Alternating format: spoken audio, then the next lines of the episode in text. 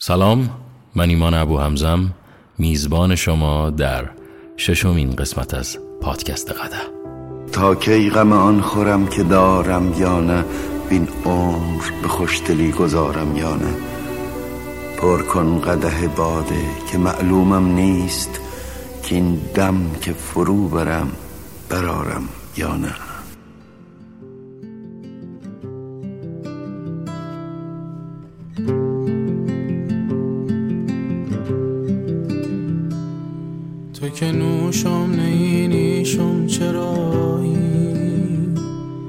تو که یارم نی پیشم چرایی؟ تو که مرهم نی برداغریشم؟ نمک باشه دل ریشم چرایی؟ خب سلام امیدوارم حالتون خوب باشه. قبل از اینکه بخوام این قسمت رو شروع بکنم خواستم دوباره از همتون بخوام که اگر پادکست قده دوست دارید رادیو رنگا رو دوست دارید به دوستانتون حتما ما رو معرفی بکنید. عزیزانی که چه داخل ایران هستند و چه خارج از ایران هستند.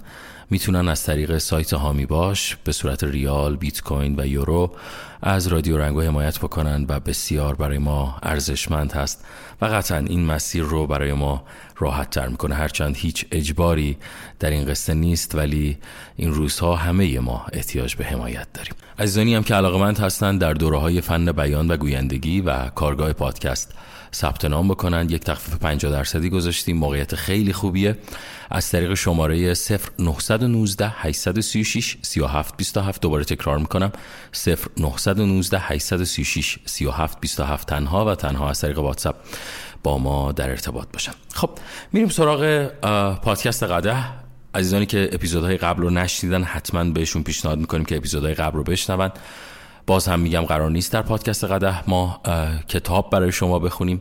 صرفا به خاطر اینکه قرار به هدف اصلیمون نزدیکتر بشیم اومدیم یه بخشایی از کتاب هنر ظریف رهایی از دغدغه ها رو براتون می‌خونیم و منتظر یک اتفاق خیلی بزرگ در پادکست قده باشید. خب می‌رسیم به بخشی که مارک منسن در مورد ارزش رنج بردن میگه. یه بخشهایی از این قسمت رو براتون می‌خونم. میگه در ماهای پایانی 1944 بعد از حدود یک دهه جنگ ورق داشت به ضرر ژاپن برمیگشت. اقتصادشان دست و پا می‌زد ارتششان در نیمی از آسیا پراکنده شده بود و قلمروهایی که در سراسر اقیانوس آرام تصاحب کرده بودند حالا در برابر نیروهای آمریکایی همچون قطعه های دومینو سقوط می‌کردند. شکست ناگزیر به نظر می رسید در تاریخ 26 دسامبر 1944 ستوان دوم هیرو اوندا از ارتش امپراتوری ژاپن به جزیره کوچک لوبانگ در فیلیپین اعزام شد. دستوری که گرفته بود این بود که از سرعت پیشروی آمریکا تا حد ممکن بکاهد. به هر قیمتی بیستد و بجنگد و هرگز تسلیم نشود. هم او و هم فرماندهش می دانستند که این مأموریت اساساً خودکشی است. در ماه فوریه 1945 آمریکایی ها به لوبانگ رسیدند و جزیره را با نیروی بسیار زیاد از آن خود کردند. ظرف چند روز بیشتر سربازان ژاپنی تسلیم یا کشته شده بودند اما اوندا و سه نفر از افرادش موفق شدند در جنگل مخفی شوند. آنها جنگی چریکی را علیه نیروهای آمریکا و مردم محلی آغاز کردند. به خطوط تدارکات حمله می کردند، به سربازان جدا افتاده تیراندازی می کردند و با نیروهای آمریکایی به هر شکل ممکن درگیر می شدند. بعد از شش ماه در آگوست آمریکا بمب‌های اتمی را بر شهرهای هیروشیما و ناکازاکی انداخت. ژاپن تسلیم شد و مرگبارترین جنگ در تاریخ بشر به پایان دراماتیکش رسید. با وجود این هزاران سرباز ژاپنی هنوز در میان جزایر اقیانوس آرام پراکنده بودند و اکثرشان همچون اوندا در جنگل مخفی و از پایان جنگ بی اطلاع بودند. این نیروهای مقاومت همچون گذشته به جنگ و قارت ادامه دادند. این مسئله برای بازسازی آسیای شرقی پس از جنگ مشکلی جدی محسوب می شد. دولت ها موافقت کردند اقدام می کنند. ارتش آمریکا با همکاری دولت ژاپن هزاران اعلامیه بر فراز اقیانوس آرام پخش کرد که در آنها نوشته شده بود جنگ پایان یافته است و وقتش رسیده همه به خانه بروند.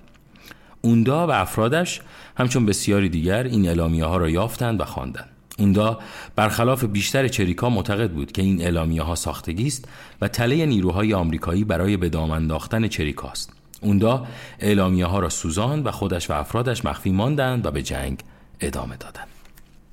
جالبه میگه پنج سال گذشت اعلامیه ها متوقف شده بود و بیشتر نیروهای آمریکایی مدت ها بود که به خانه برگشته بودند. مردم محلی لوبانگ سعی کردند به زندگی عادی، کشاورزی و ماهیگیری باز کردند. اما هیرو اوندا و همراهانش آنجا بودند و هنوز به کشاورزان تیراندازی می‌کردند. محصولاتشان را آتش می‌زدند، دام و تویرشان را میدزدیدند و هر کس از اهالی را که به عمق جنگل قدم میگذاشتند به قتل میرساندند. دولت فیلیپین در سراسر جنگل اعلامیه های جدید پخش کرد. در این اعلامیه ها آمده بود بیرون بیایید، جنگ تمام شده است. شما باختید. اما اینها هم نادیده گرفته شدند. در سال 1952 دولت ژاپن برنامه ریخت تا سربازان باقی مانده در جزایر اقیانوس آرام را بازگردانند. این بار نامه ها و عکس هایی از خانواده های سربازان همراه با یادداشتی از طرف خود امپراتور با هواپیما پخش شد. یک بار دیگر اوندا این اطلاعات را دروغین دانست این بار هم عقیده داشت که اعلامیه های هوایی حیله ای از طرف آمریکایی هاست یک بار دیگر او و مردانش ایستادند و به جنگ ادامه دادند چند سال دیگر گذشت و مردم محلی فیلیپین که از ترور و وحشت خسته شده بودند بالاخره خودشان را مسلح کردند و شروع به تیراندازی متقابل کردند.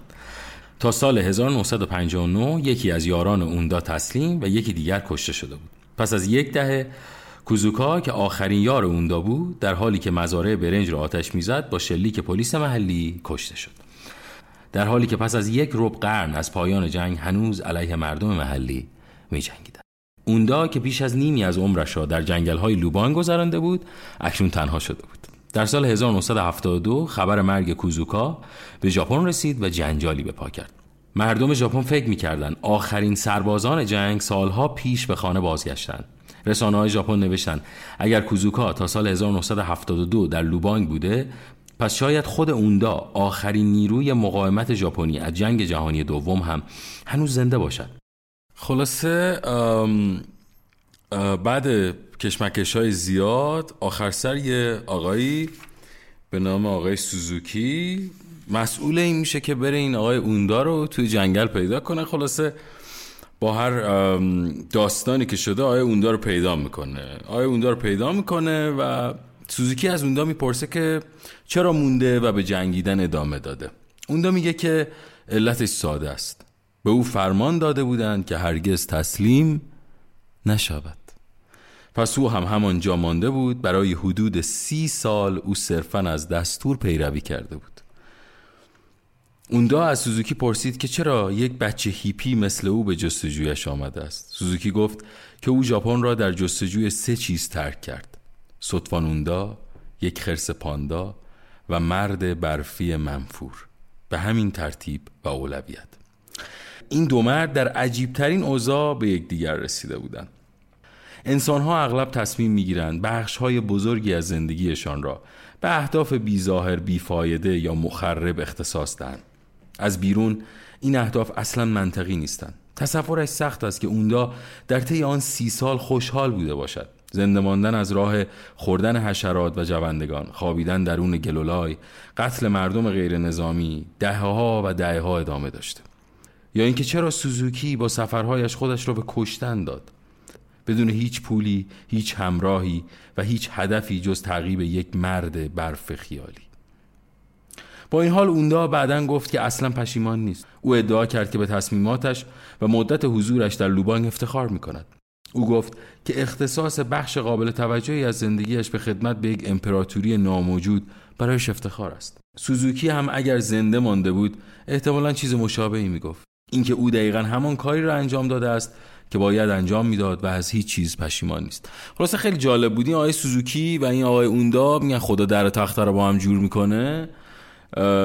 دقیقا تفکراتشون شبیه هم بوده. البته که آقای سوزوکی جانش هم از دست میده. در ادامه میگه که هر دو خودشان انتخاب کرده بودن که می‌خواهند چطور رنج بکشن. اینجا خیلی جالبه. گوش کنید. میگه هیرو اوندا انتخاب کرد. برای وفاداری به یک امپراتوری مرده رنج بکشد. سوزوکی هم انتخاب کرد. برای ماجراجویی که اصلا معلوم نیست داستان واقعی بوده نبوده بیفته دنبالش رنج بکشه و چه بسا که حتی بمیره. میگه رنج کشیدن برای هر دو مرد معنا داشت. هدف بزرگتری رو تعمین می‌کرد. چون معنا داشت قادر بودن آن را تحمل کنند یا حتی از آن لذت ببرند.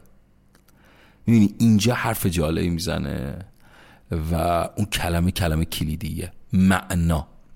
اگر از رنج کشیدن ناگزیریم اگر مشکلات در زندگی اجتناب ناپذیرن پس سوالی که باید بپرسیم این است که چطور به رنج کشیدن خاطره بدم؟ بلکه این سوال است که چرا رنج می‌کشم؟ برای چه هدفی؟ هیرو اوندا در سال 1974 به ژاپن برگشت و شخصیت مشهوری در کشورش شد. او را از این شبکه تلویزیونی و آن ایستگاه رادیویی میبردن سیاستمداران اصرار داشتند که با او دست بدن و خلاصه معروف شده بود دیگه. اما آنچه او موقع بازگشت به ژاپن یافت وحشت زده اش کرد. فرهنگ سرمایهداری و مصرفگرایی ساختگی و تمام رسوم و شرافت و فداکاری که اون سالها به خاطر جنگیده بود دیگه از بین رفته بود. اون دا سعی کرد از شهرت ناگهانیش برای حمایت از ارزش‌های ژاپن قدیم استفاده کند اما حرفایش برای این جامعه جدید قابل درک نبود. او بیشتر به عنوان یک شی نمایشی دیده می‌شد تا یک متفکر فرهنگی جدی. مردی ژاپنی که از یک کپسول زمان خارج شده بود تا همه از او حیرت زده شوند. همچون عتیقه در یک موزه. اتفاقا امروز داشتم با همسرم صحبت می‌کردم. دقیقا یه, یه همچین داستانایی رو ما توی جامعه ایران هم داریم دیگه. یعنی مردم به دنبال یک نماد میگردن. و واقعیت اون قصه از بین میره و کم کم کم کم مردم فقط به دنبال یک نمادن. ما خیلی آدم های به قول معروف درستی عاقلی و تحصیل کرده در کشورمون داشتیم که فقط یه خاطره ازشون مونده و صرفا وقتی که می‌خوایم از کسی تعریف کنیم مثلا میدیم طرف فلانیه. ولی اون واقعیت و اون فرهنگه از بین رفته و فقط و فقط همه چیز تبدیل به شعاف شده. خواستم این مثال بزنم که بگم که این داستان ها فقط برای جامعه ایران نیست و در کشورهای دیگه هم حتی ژاپن می‌تونه وجود داشته باشه. میگه که و تنز تلخ این است که اوندا مدتی پس از رسیدن به ژاپن بسیار افسرده تر از تمام مدت اقامتش در جنگل شد. فکر کن یه عمری توی اون جنگل آدم میکشته و لای گلولای زندگی می‌کرده. خیلی جالبه. ولی بعد اومده ژاپن خیلی معروف شده. آدم خفنی شده. همه باش دست می‌دادن همه هواشو داشتن ولی افسرده شده بود. داستان جالب تر میشه. میگه حداقل در جنگل زندگی و نشانه چیزی بود. آقا خیلی حرفا. میگه تو جنگل حداقل زندگیش یه نشانه یه چیزی بود. معنایی داشت زندگی براش. این آیه اون ما درستش اشتباه می‌زده به قول امروزی ها ولی یه هدفی داشته زندگیش یه معنایی داشته. تفکرش این بود که آقا من دارم برای امپراتور مملکت میجنگم و تا آخر عمرم تسلیم نمیشم. دقیقا مارک منسن داره به این, این, این قسمت رو داره میگه. میگه که آقا تو وقتی که معنا تو زندگیت پیدا می‌کنی حالت خوب میشه. و می‌تونی بری دنبال یعنی انرژی می‌گیری و اگر داری رنج می‌کشی به خاطر یک معناست. اگر داری رنج می‌کشی به خاطر اینه که یه, یه چیزی بزرگتری در درونت داره یه حسی داره در درونت تو رو به سمت اینکه بیشتر جلو بری و تلاش بکنی می‌بره. میگه که اوندا ژاپنی که او در آن زندگی کرده بود و برای جنگیده بود دیگر وجودم نداشت. سنگینی این حقیقت به گونه ای او را سوراخ کرد که هیچ گلوله ای هرگز نتوانسته بود. از آنجا که رنج کشیدنش هیچ معنایی نداشت. چیزی ناگهان برایش روشن شد و واقعیت یافت. سی سال عمر او به هدر رفت. و هیچ چیزی بدتر از این حس تو خالی شدن نیست که تو مثلا سالها شاید بارها بر هممون اتفاق افتاده که برای یک کاری برای یک هدفی برای یک پیشرفتی تلاش کردیم و بعد یه دفعه فهمیدیم که آقا اصلا داستان چیزی دیگه بوده و ما داشتیم اشتباه یه کاری انجام می‌دادیم. و بعد ناخداگاه اون حس تو خالی بودنه بیشتر و بیشتر میشه. مخصوصا اگه زمان اون قصه زیاد باشه. یعنی مثلا شما ده سال 15 سال پنج سال برای یه چیزی تلاش کردی که هیچ معنایی نداشته. در ادامه کتاب مارک مسن یه صحبت جالبی می‌کنه. این بخشم خیلی خوبه. میگه پیاز خداگاهی خیلی باحاله. میگه که خداگاهی مثل پیازه. چندین لایه داره و هرچه لایه های بیشتری رو کنار بزنید احتمال بیشتری دارد که در مواقع نامناسب شروع به گریه کنید. چقدر جالب من همین امروزم همین امشب داشتم پیاز خورد می‌کرد می توانیم بگوییم اولین لایه از پیاز خداگاهی درک ساده ای از احساسات خود است. این موقعی است که خوشحالم. این ناراحتم می کند این به من امید می دهد متاسفانه افراد بسیاری هستند که حتی در همین پایه ترین سطح خداگاهی مشکل دارن من این را می‌دانم چون خودم هم یکی از آن افراد هستم. میگه که من و همسرم گاهی اوقات گفتگوهای جالبی داریم که به این صورت پیش می رود چی شده؟ مارک منسن میگه هیچی نشده هیچ اتفاقی نیفتاده. بعد همسرش میگه نه یه چیزی شده بهم بگو. مارک منسن میگه خوبم واقعا. بعد دوباره خانم مارک منسن میگه که مطمئنی؟ به نظر ناراحت میای. و اون با خنده عصبی واقعا نه من من خوبم. سی دقیقه بعد. من. خب واسه همینی که انقدر اعصابم به هم ریخته. اون یارو نصف اوقات طوری رفتار می‌کنه که انگار من اصلا وجود ندارم. همه ما نقاط کور احساسی داریم.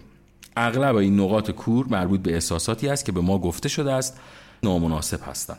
سالها تمرین و تلاش می‌خواهد تا در تشخیص نقاط کور خودمان و بعد در بیان احساسات تأثیر یافته مهارت یابیم.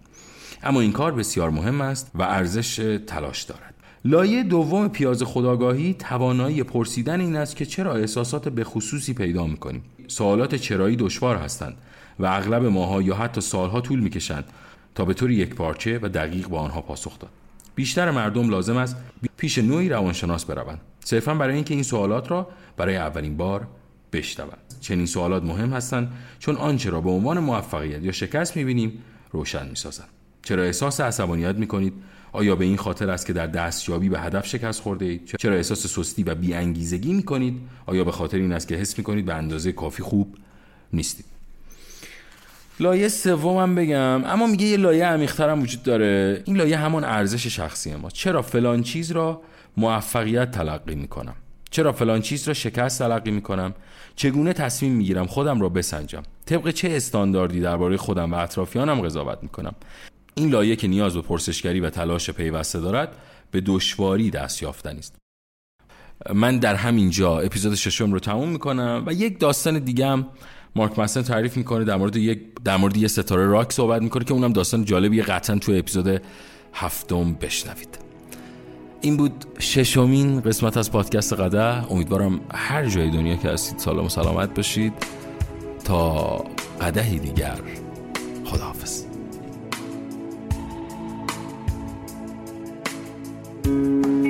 با درد را کجا یابند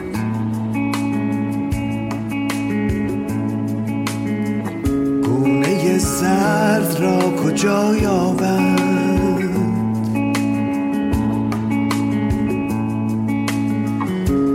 نفس سرد را کجا یابند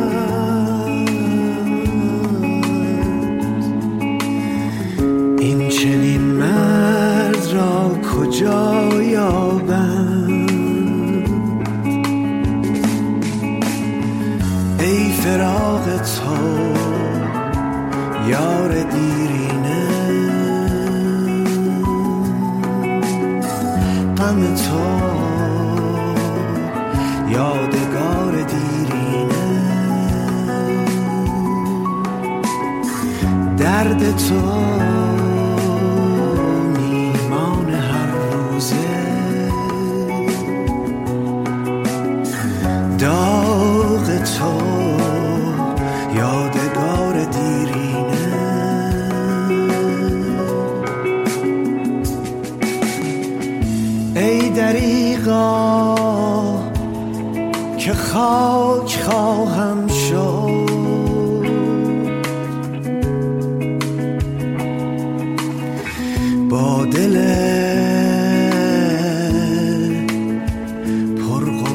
ti